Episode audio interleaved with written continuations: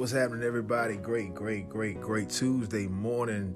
Today is the what? 12th?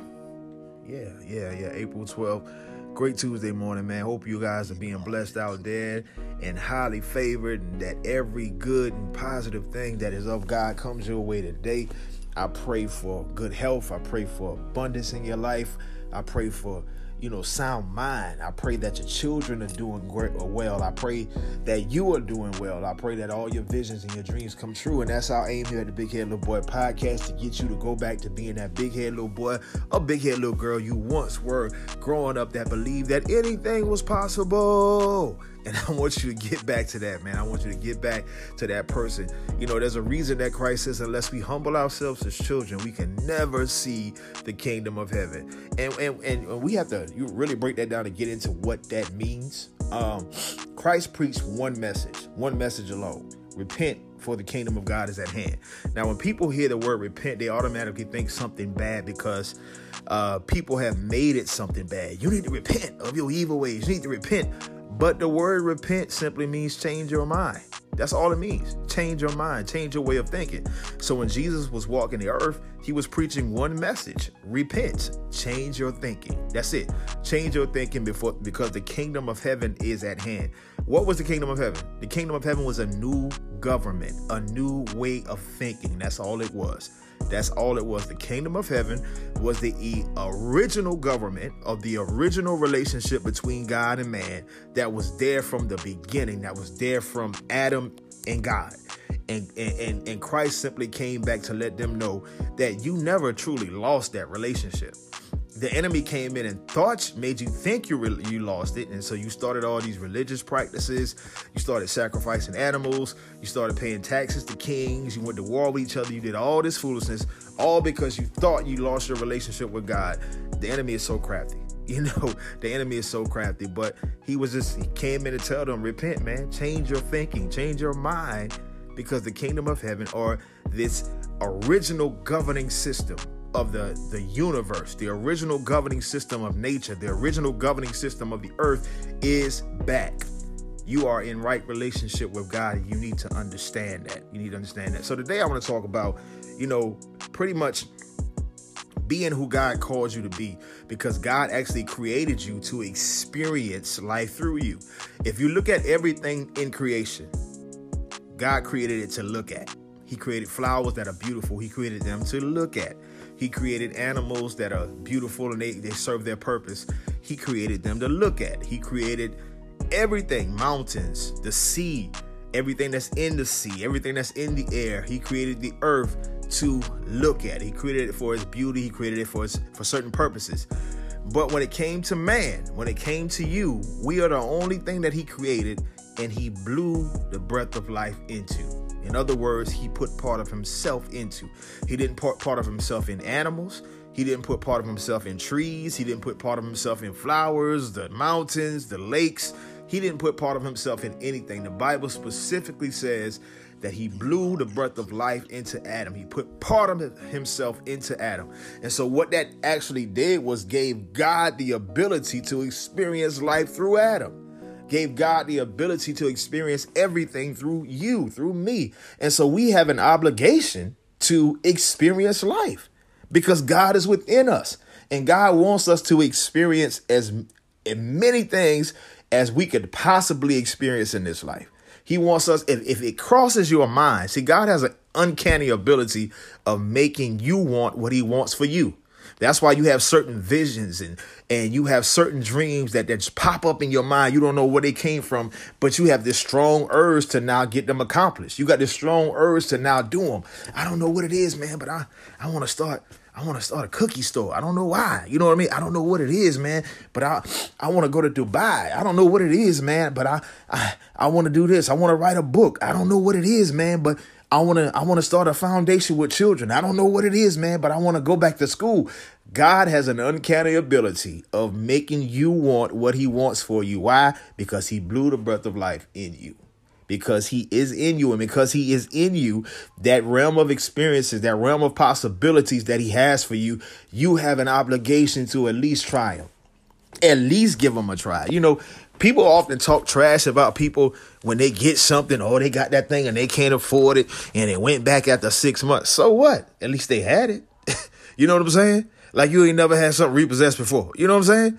Oh, they got that thing and they couldn't keep it, and now they ain't got it no more. So what? At least they had it. Everything ain't meant to have forever. You know what I'm saying? And then you spend five, six years, and some of these cars now got 10 year leases on them. That's crazy. Pay for a car for 10 years? Ain't no way.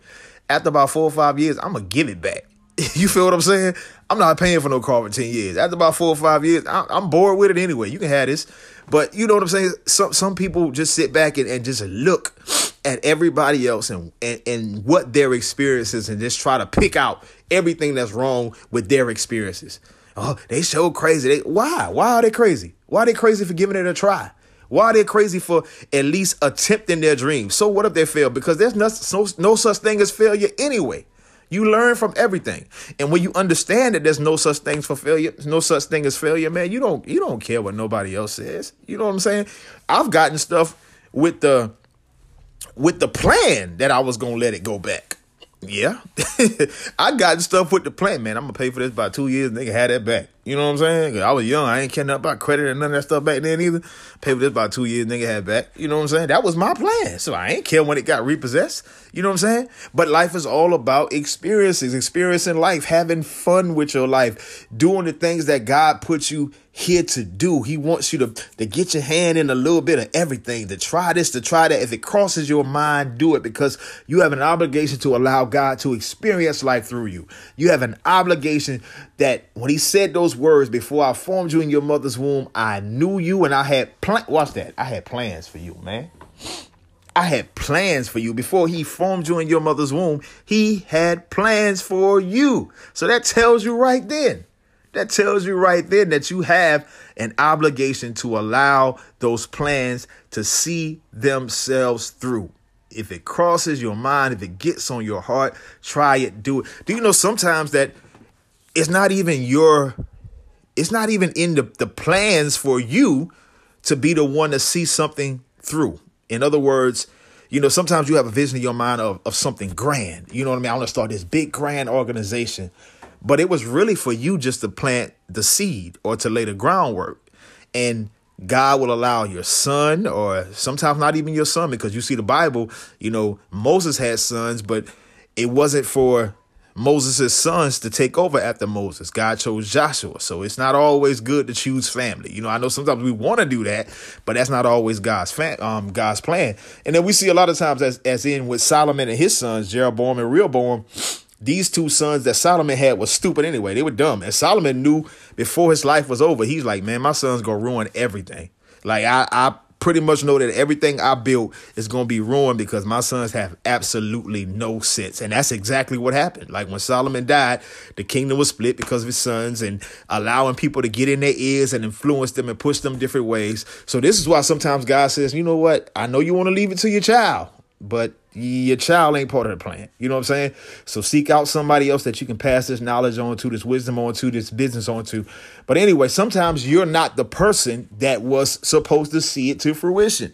Martin Luther King said, I've been to the mountaintop and I seen the promised land. I may not get there with you. You know, that's the same story of Moses, man. And sometimes I, I really think that wow, we sit here and read these stories in the Bible, but it's not so much for us to read them because we're actually experiencing them right now. What if Moses was Martin Luther King? Because it's the exact same story. it's the exact Moses was taken to the mountaintop and was able to see the promised land, and God told him, You ain't going in it. You can see it, but you ain't going in it. Dr. Martin Luther King had the same exact experience. I've been to the mountaintop. I've seen the pro-. he said, I may not get there with you. And sure enough, not long after that, he was gunned down. He saw what it could be. He saw the possibilities. He saw the groundwork. He saw where he laid the groundwork and he knew that something great could come from what he started, but he also knew that he would not be there. So, my question to you today is Are you willing to start something that you won't be able to reap the benefit from? Come on, somebody.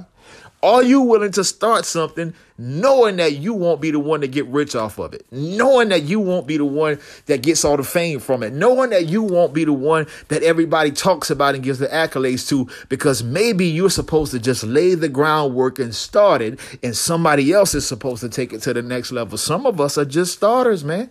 Some of us are just seed planters.